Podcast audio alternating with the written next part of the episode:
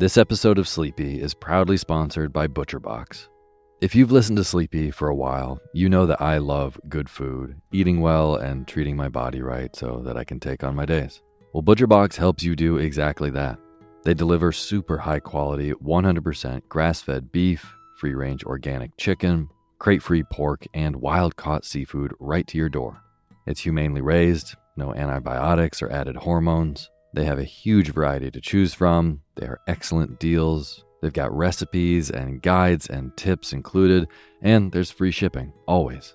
Eating well is a huge factor in getting a good night's sleep, as is sometimes saving the trip to the grocery store and taking some stress out of your daily schedule. I have been loving these deliveries for those reasons. Been cooking up their uh, steak tips with eggs in the morning, with butter and scallions and soy sauce, and I also made a delicious brine chicken roast with lemon parsley gravy.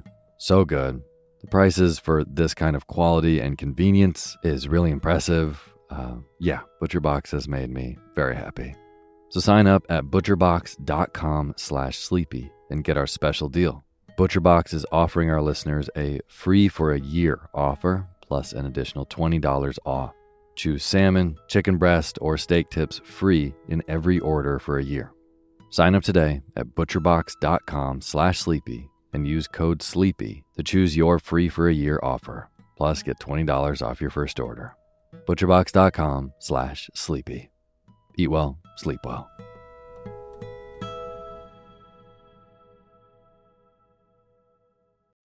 When you need mealtime inspiration, it's worth shopping Kroger, where you'll find over 30,000 mouthwatering choices that excite your inner foodie. And no matter what tasty choice you make, you'll enjoy our everyday low prices, plus extra ways to save, like digital coupons worth over $600 each week. You can also save up to $1 off per gallon at the pump with fuel points. More savings and more inspiring flavors make shopping Kroger worth it every time. Kroger, fresh for everyone. Fuel restrictions apply. Imagine unlocking a version of yourself that's unstoppable, where mental barriers no longer hold you back. Listen to Mentally Stronger with me, Amy Morin, therapist and international bestselling author, here to guide you on a journey to reaching your greatest potential. Every Monday, I bring you into conversations with some of the most fascinating minds experts, authors, entrepreneurs, athletes, and musicians. They don't just share stories, they reveal the mental strategies that propelled them to the top. But here's the real magic. At the end of each episode, I break down their wisdom into practical therapist approved advice. In my solo episodes, I dive deep into the techniques that build mental strength. It's like having your own personal therapy session as you discover how to turn these insights into steps you can take right now.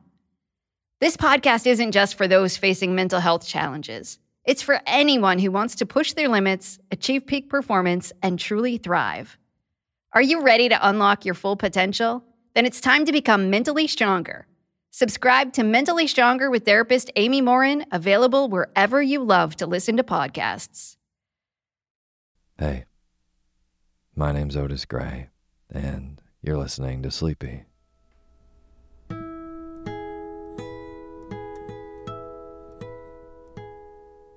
podcast where I read old books to help you get to sleep, and a proud member of the Airwave Podcast Network.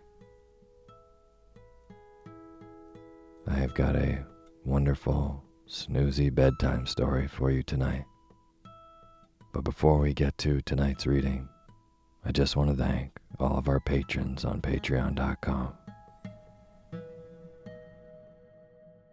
Danielle Sewell, Liz Brown, Kinsey, Kishwar Khan, and Katya Evans. Thank you all so, so much for donating and being a part of making the Sleepy Podcast. And for anyone who doesn't know, all of these names that I just read are brand new patrons on patreon.com, which is a great site where you can go on and support creators of the work that you like.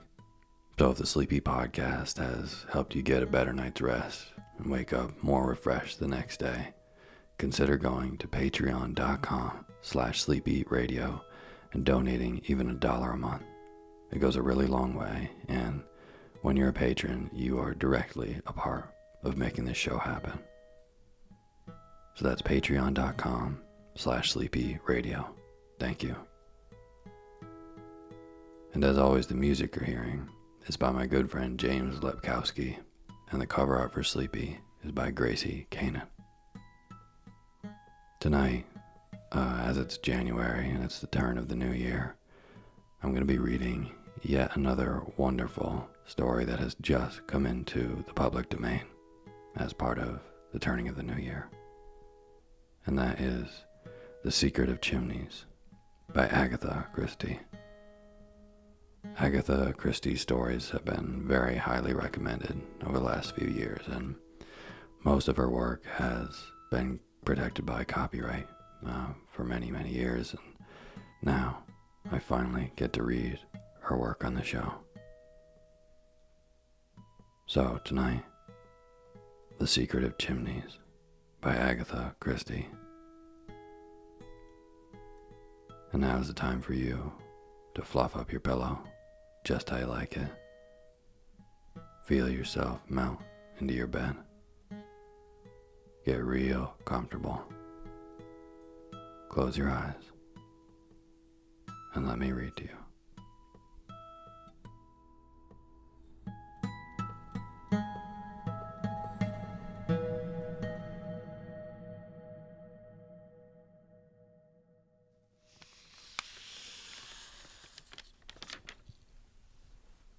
Chapter 1 Anthony Cade signs on. Gentleman Joe. Why, if it isn't old Jimmy McGrath. Castle Select Tour, represented by seven depressed looking females and three perspiring males, looked on with considerable interest. Evidently, there, Mr. Cade had met an old friend. They all admired Mr. Cade so much. His tall, lean figure, his sun-tanned face, the light-hearted manner with which he settled disputes and cajoled them all into good temper.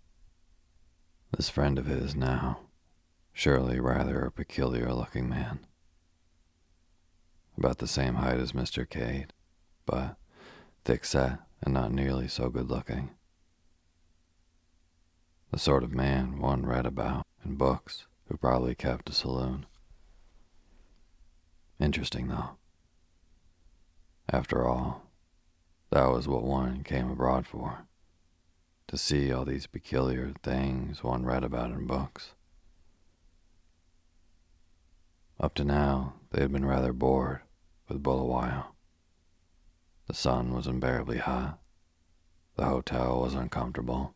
There seemed to be nowhere particular to go until the moment should arrive to motor to the Matapos. Very fortunately, Mr. Cade had suggested picture postcards. There was an excellent supply of picture postcards. Anthony Cade and his friend had stepped a little apart. What the hell are you doing with this pack of females? demanded McGrath, starting a harem. No, this is a castle select tour. I'm Castle. The local castle, I mean. What the hell made you take on a job like that? A regrettable necessity for cash. I can assure you it doesn't suit my temperament. Jimmy grinned. Never a hog for regular work, were you? Anthony ignored this aspersion. However, something will turn up soon, I expect, he remarked hopefully.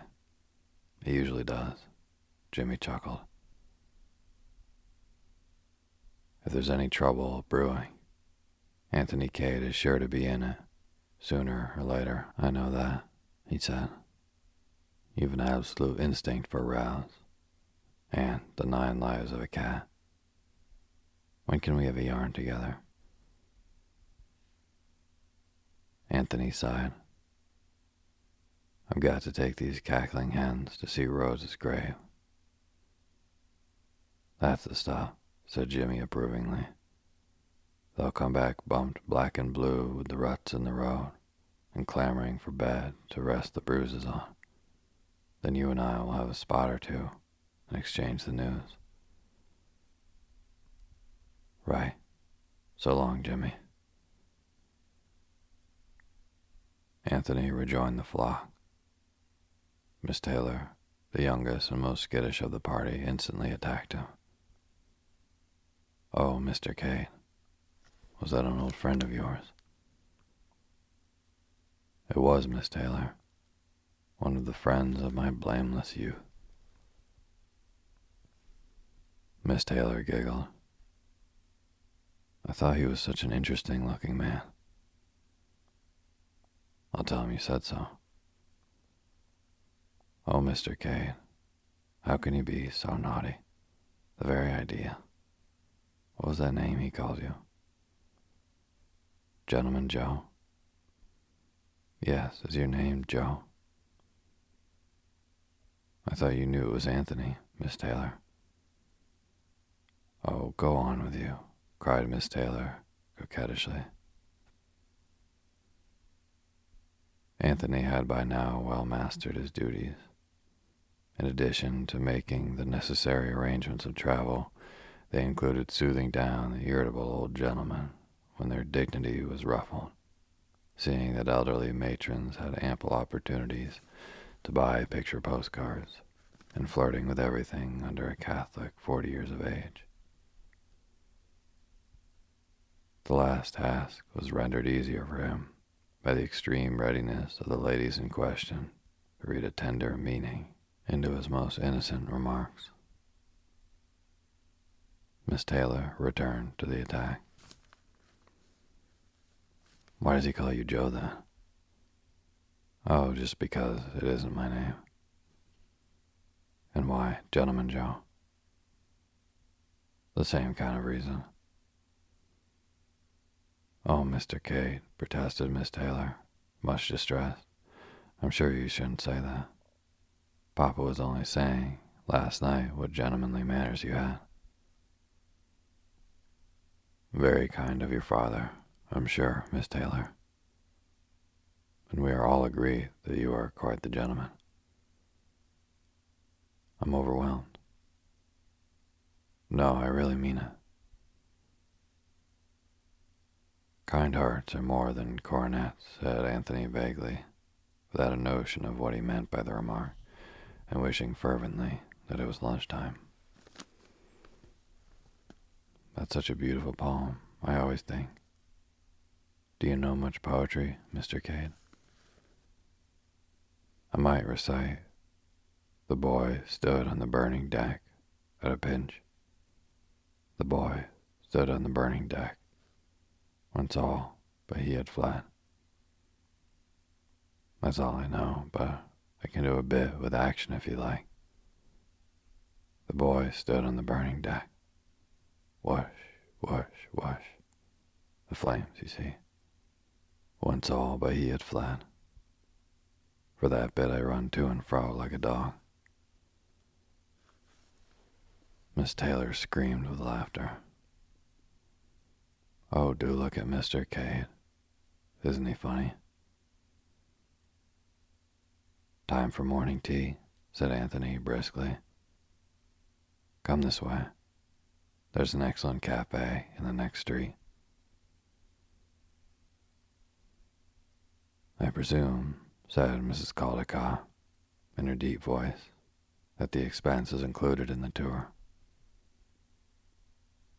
Morning tea, Mrs. Caldecott, said Anthony, assuming his professional manner, is an extra. Disgraceful. Life is full of trials, isn't it? said Anthony cheerfully. Mrs. Caldecott's eyes gleamed, and she remarked with the air of one springing a mine.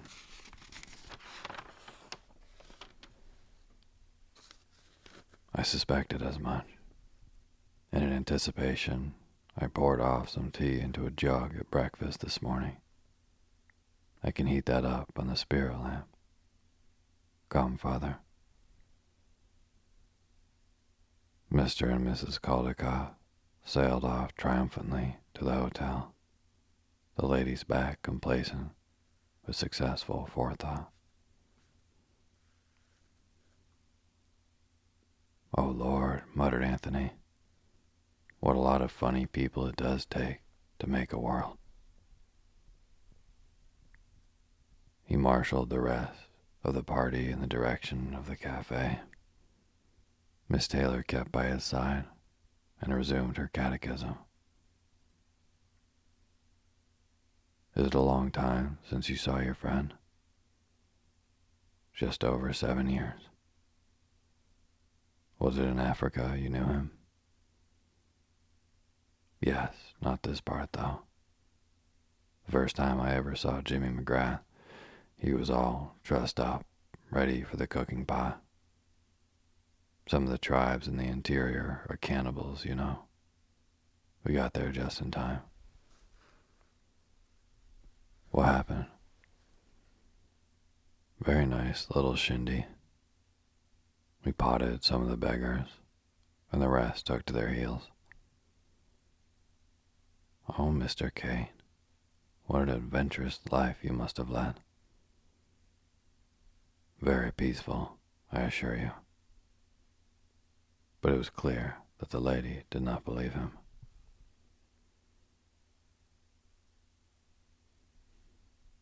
It was about ten o'clock that night when Anthony Cade walked into the small room where Jimmy McGrath was busy manipulating various bottles.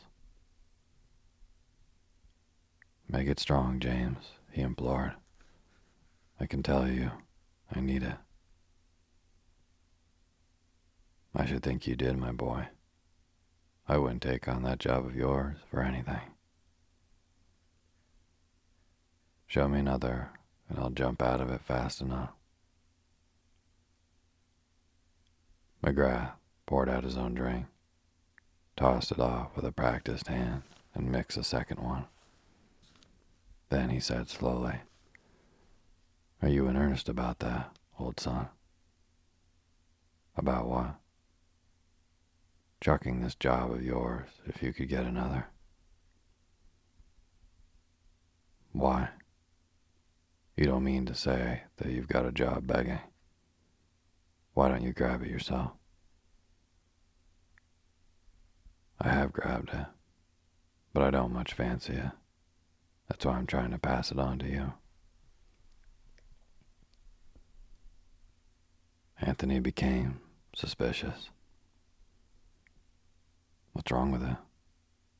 They haven't engaged you to teach in a Sunday school, have they? Do you think anyone would choose me to teach in a Sunday school? Not if they know you well, certainly. It's a perfectly good job, nothing wrong with it whatsoever. Not in South America by any lucky chance. I've rather got my eye on South America. There's a very tidy little revolution coming off in one of those little republics soon. McGrath grinned. You always were keen on revolutions. Anything to be mixed up in a really good row. I feel my talents might be appreciated out there. I tell you, Jimmy, I can be jolly useful in a revolution, to one side or the other. It's better than making an honest living any day. I think I've heard that sentiment from you before, my son. No, the job isn't in South America. It's in England. England. Return of hero to his native land after many long years. They can't dun you for bills after seven years, can they, Jimmy? I don't think so. Well, are you on for hearing more about it? I'm on all right. The thing that worries me is why you're not taking it on yourself. I'll tell you. I'm after gold, Anthony. Far up in the interior. Anthony whistled and looked at him. You've always been after gold, Jimmy. ever since I knew you.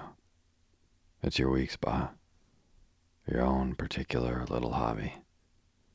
You followed up more wildcat trails than anyone I know. And in the end, I'll strike it. You'll see. Well, everyone his own hobby. Mine's rows. Yours is gold. I'll tell you the whole story. I suppose you know all about Slovakia. Anthony looked up sharply. Herzoslovakia, he said, with a curious ring in his voice. Yes, know anything about it? There was quite an appreciable pause before Anthony answered. Then he said slowly, Only what everyone knows. It's one of the Balkan states, isn't it? Principal rivers unknown. Principal mountains also unknown, but fairly numerous. Capital, Ekarest. Population, chiefly brigands. Hobby, assassinating kings and having revolutions.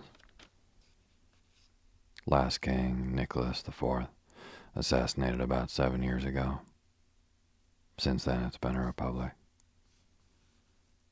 Altogether, a very likely spot. You might have mentioned before that Herzoslovakia came into it.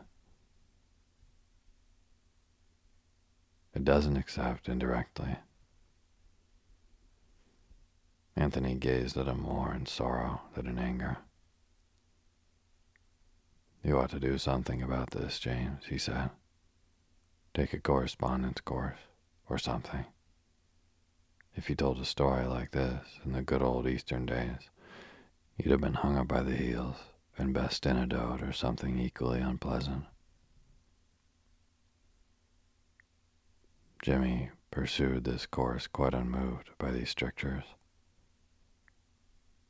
Ever heard of Count Stylptitch? Now you're talking, said Anthony. Many people who have never heard of Herzoslovakia would brighten at the mention of Count Stylptitch, the grand old man of the Balkans, the greatest statesman of modern times, the biggest villain unhung. The point of view all depends on which newspaper you take in, but sure of this, Count Stylptitch will be remembered long after you and I are dust and ashes, James. Every move and counter-move in the Near East for the last 20 years has had Count Stylptitch at the bottom of it.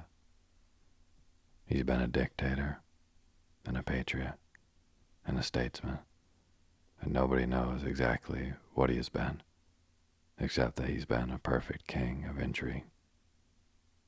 Well, what about him? He was Prime Minister of Slovakia. That's why I mentioned it first. You've no sense of proportion, Jimmy. Slovakia is of no importance at all compared to Stylptitch. I just provided him with a birthplace and a post in public affairs.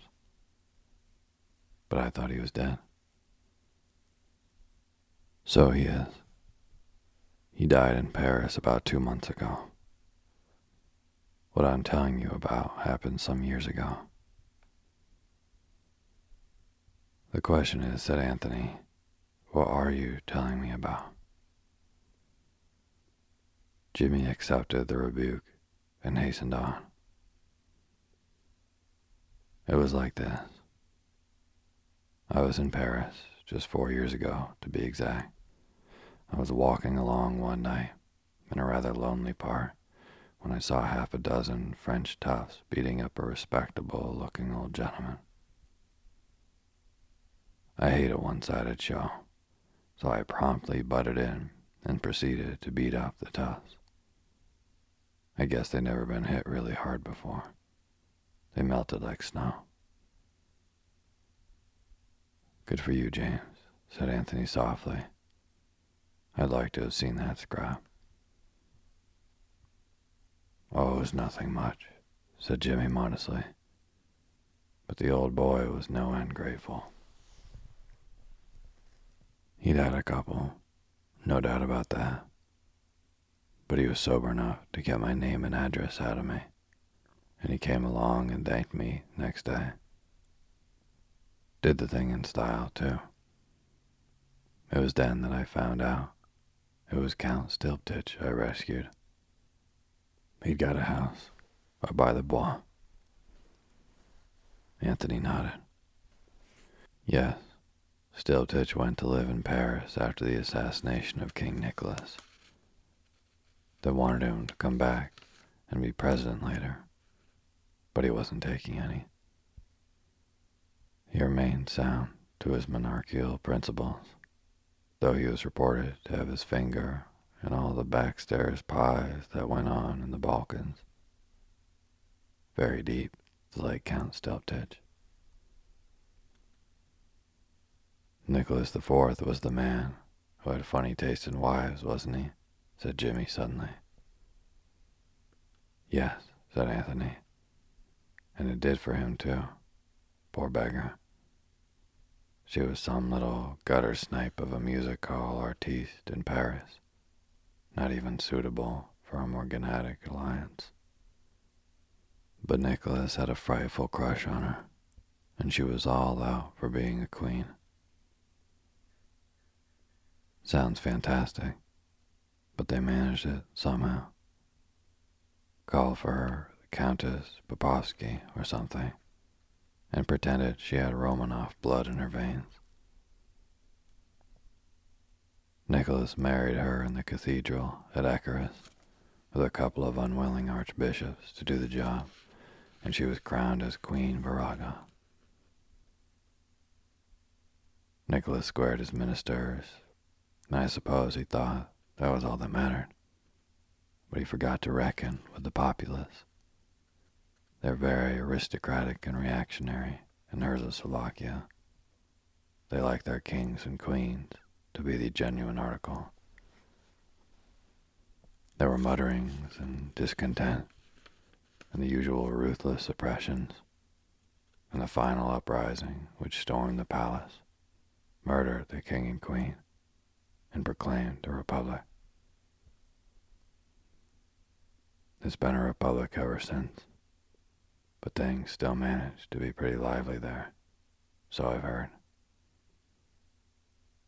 They've assassinated a president or two, just to keep their hand in.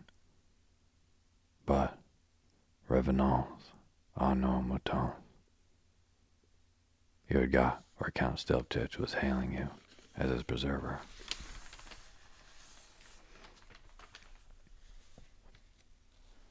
Yes, well, that was the end of that business. I came back to Africa and never thought of it again until about two weeks ago.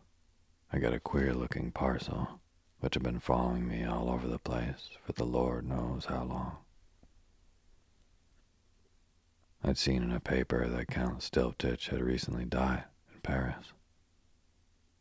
Well, this parcel contained his memoirs, or reminiscences or whatever you call the things. There was a note enclosed to the effect that if I delivered the manuscript at a certain firm of publishers in London on or before October 13th, they were instructed to hand me a thousand pounds. A thousand pounds? Did you say a thousand pounds, Jimmy? I did, my son. I hope to God it's not a hoax. Put not your trust in princes or politicians, as the saying goes. Well, there it is. Owing to the way the manuscript had been following me around, I had no time to lose. It was a pity, all the same. I'd just fixed up this trip to the interior, and I'd set my heart on going. I shan't get such a good chance again. You're incurable, Jimmy. A thousand pounds in the hand is worth a lot of mythical gold. And supposing it's all a hoax. Anyway, here I am, passage booked, and everything on the way to Cape Town. And then you blow along. Anthony got up and lit a cigarette. I begin to perceive your drift, James. You go gold hunting as planned, and I collect a thousand pounds for you. How much do I get out of it? What do you say to a quarter? 250 pounds free of income tax, as the saying goes. That's it. Done. And just to make you gnash your teeth, I'll tell you that I would have gone for a hundred. Let me tell you, James McGrath, you won't die in your bed counting up your bank balance. Anyway, it's a deal. It's a deal, all right. I'm on. In confusion the Castle selectors. They drank the toast solemnly.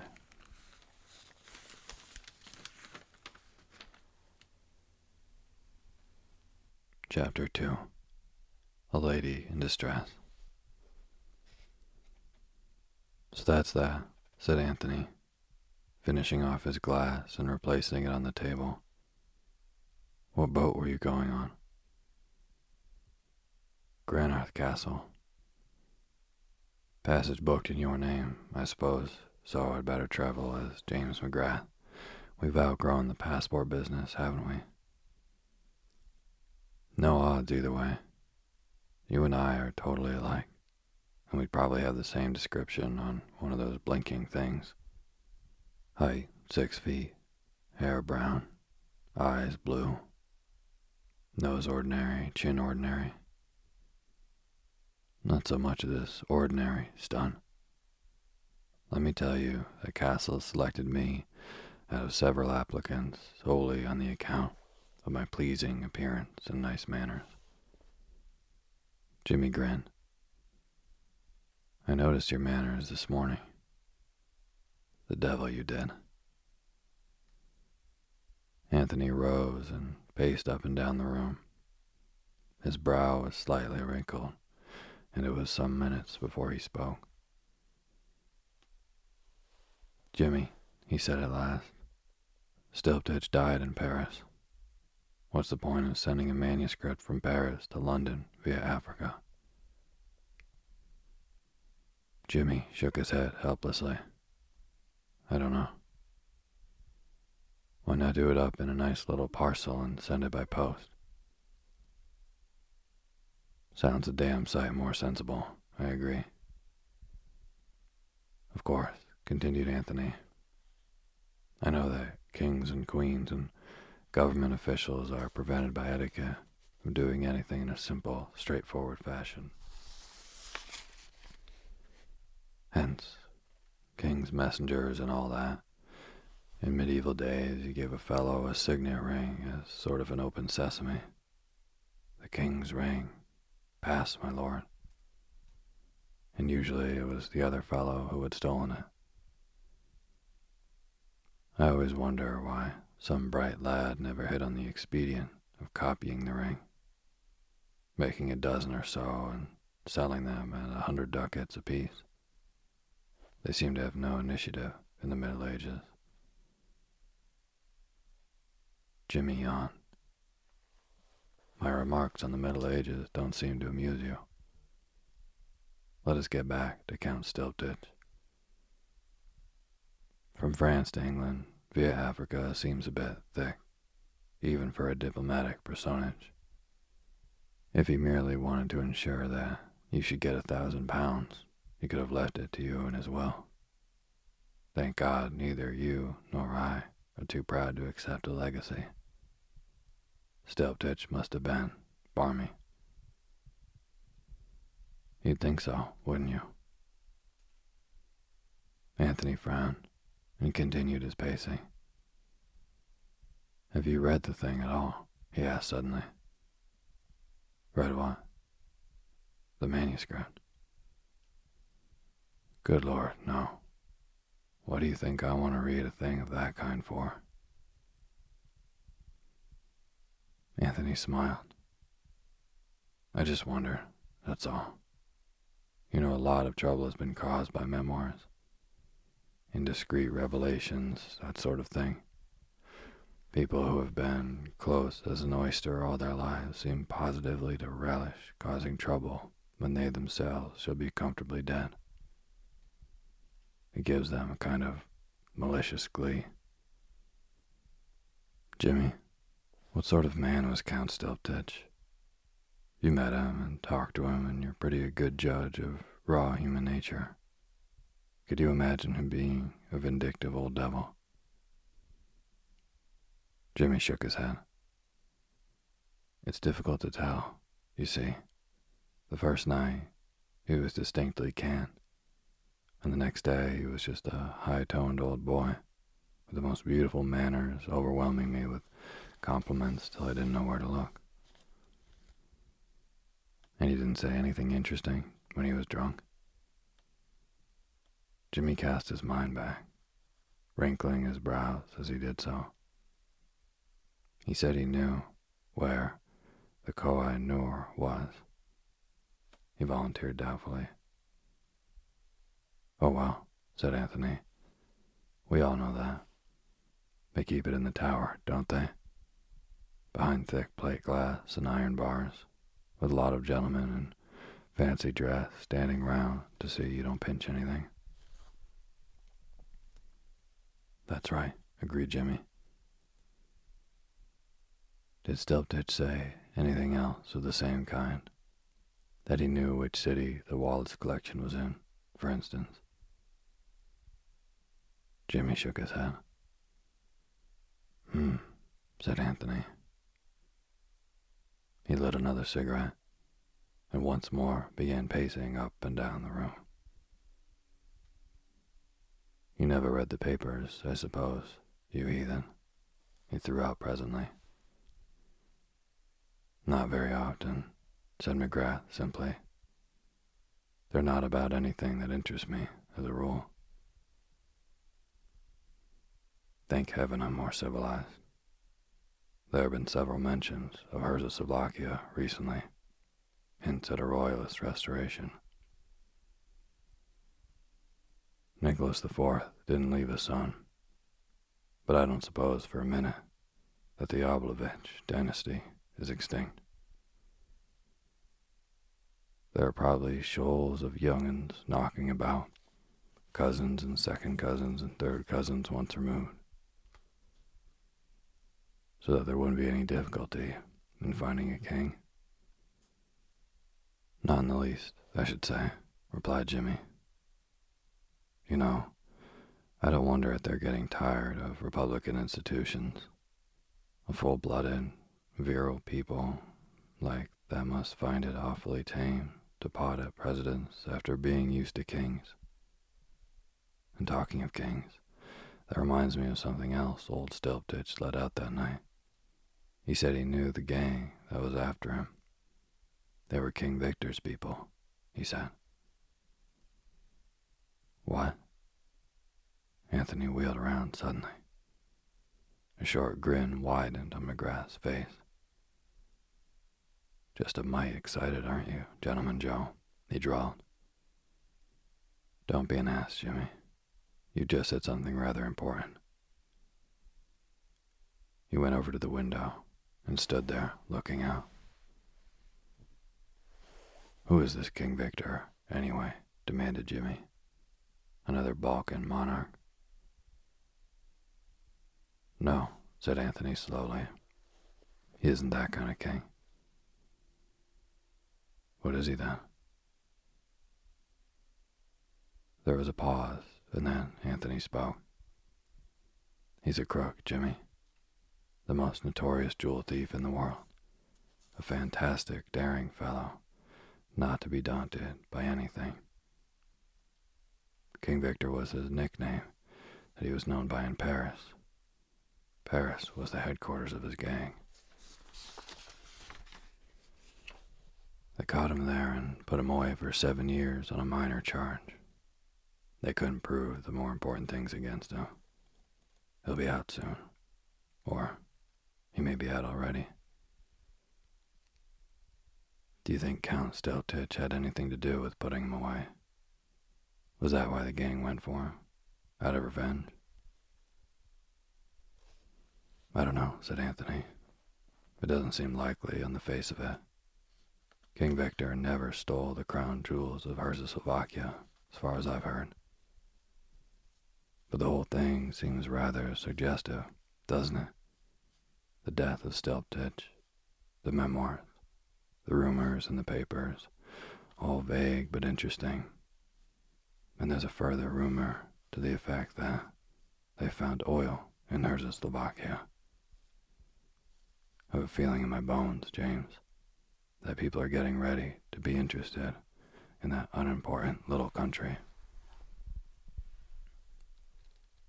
What sort of people? Hebraic people, financiers and city offices. What are you driving at with all this? Trying to make an easy job difficult, that's all. You can't pretend there's going to be any difficulty in handing over a simple manuscript at a publisher's office. No, said Anthony regretfully. I don't suppose there'll be anything difficult about that. But shall I tell you, James, where I propose to go with my 250 pounds? South America. No, my lad. Herzog, Slovakia. I shall stand in with the Republic, I think. Very probably, I shall end up as president. Why not announce yourself as the principal I will avenge and be a king whilst you're about it? No, Jimmy. Kings are for life. Presidents only take on the job for four years or so. It would quite amuse me to govern a kingdom like Herzoslovakia for four years. The average for kings is even less, I should say, interpolated Jimmy. It will probably be a serious temptation to me to embezzle your share of the thousand pounds. You won't want it, you know, when you get back weighed down with nuggets. I'll invest it for you in Herzoslovakian oil shares. You know, James, the more I think of it, the more pleased I am with this idea of yours. I should never have thought of Herzoslovakia if you hadn't mentioned it. I shall spend one day in London collecting the booty, and then away by the Balkan Express. You won't get off quite as fast as that. I didn't mention it before, but I've got another little commission for you. Anthony sank into a chair and eyed him severely. I knew all along you were keeping something dark. This is where the catch comes in. Not a bit. It's just something that's got to be done to help a lady. Once and for all, James, I refuse to be mixed up in your beastly love affairs. It's not a love affair. I've never seen the woman. I'll tell you the whole story. If I've got to listen to one more of your long, rambling stories, I shall have to have another drink. His host compiled hospitably with this demand, then began the tale. It was when I was up in Uganda. There was a man there whose life I had saved. If I were you, Jimmy, I should write a short book entitled Lives I Have Saved. This is the second I've heard this evening. Oh, well, I didn't really do anything this time. Just pulled him out of a river. He couldn't swim. Wait a minute. Has this story anything to do with the other businesses? Nothing whatever. Though, oddly enough, now I remember it, the man was a Herzoslovakian. We always called him Dutch Pedro, though. Anthony nodded indifferently. Well, the fellow was sort of grateful about it. Hung around. About six months later, he died of fever. I was with him. Last thing, just as he was pegging out, he beckoned me and whispered some excited jargon about a secret. A gold mine, I thought he said. Shoved an oilskin packet into my hand, which he'd always worn next to his skin. Well, I didn't think much of it at the time. It wasn't until a week afterwards that I opened the packet. Then I was curious, I must confess. I shouldn't have thought that Dutch Pedro would have had the sense to know gold mine when he saw it. But there's no accounting for luck. And at the mere thought of gold, your heartbeat, pitter pat, as always, interrupted Anthony.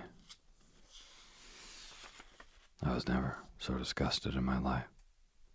Gold mine, indeed. I dare say it may have been a gold mine to him. Do you know what it was? A woman's letters. Yes, a woman's letters. And an English woman at that. That skunk had been blackmailing her, and he had the impudence to pass on his dirty bag of tricks to me. I'd like to see your righteous heat, James, but he meant well. You had saved his life. He bequeathed you to a profitable source of raising money. Your high minded British ideals did not enter his horizon. Well, what the hell was I to do with the thing? Burn him. That's what I thought at first. And then it occurred to me that there would be that poor dame, not knowing they'd been destroyed, and always living in a quake and a dread lest that man should turn up one day. You have more imagination than I gave you credit for, Jimmy, observed Anthony, lighting a cigarette. I admit that the case presented more difficulties than were at first apparent. What about just sending them to her by post? She'd put no date and no address on most of the letters. There was a kind of address on one. Just one word. Chimneys. Anthony paused in the act of blowing out his match, and he dropped it with a quick jerk of the wrist as it burned his finger. Chimneys, he said. That's rather extraordinary. Why, do you know it? It's one of the stately homes of England, my dear James. A place where kings and queens go for weekends and diplomats foregather and diplome. That's one of the reasons why I'm so glad that you're going to England instead of me. You know all these things, said Jimmy simply. A josser like myself from the backwoods of Canada would be making all sorts of bloomers. But someone like you, who's been to Eton and Harrow, only one of them, said Anthony modestly, will be able to carry it through. Why didn't I send them to her, you say? Well, it seemed to me dangerous. From what I could make out, she seemed to have a jealous husband. Suppose he opened the letter by mistake. Where would the poor dame be then? Or she might be dead. The letters looked as though they'd been written some time. As I figured it out, the only thing was for someone to take them to England and put them into her own hands. Anthony threw away his cigarette and coming across to his friend, clapped him affectionately on the back. You're a real knight errant, Jimmy, he said, and the backwoods of Canada should be proud of you. I shan't do the job half as prettily as you would. You'll take it on then? Of course. McGrath rose, and going across to a drawer, took out a bundle of letters and threw them on the table. Here you are. You'd better have a look at them. Is it necessary? On the whole, I'd rather not. Well, from what you say about this Chimneys place, She may have been staying there only. We'd better look through the letters and see if there's any clue as to where she really hangs out. I suppose you're right. They went through the letters carefully, but without finding what they had hoped to find. Anthony gathered them up again, doubtfully. Poor little devil, he remarked. She was scared stiff. Jimmy nodded. Do you think you'll be able to find her all right? He asked anxiously. I won't leave England till I have. You're very concerned about this unknown lady, James? Jimmy ran his finger thoughtfully over the signature. It's a pretty name, he said apologetically. Virginia Revel.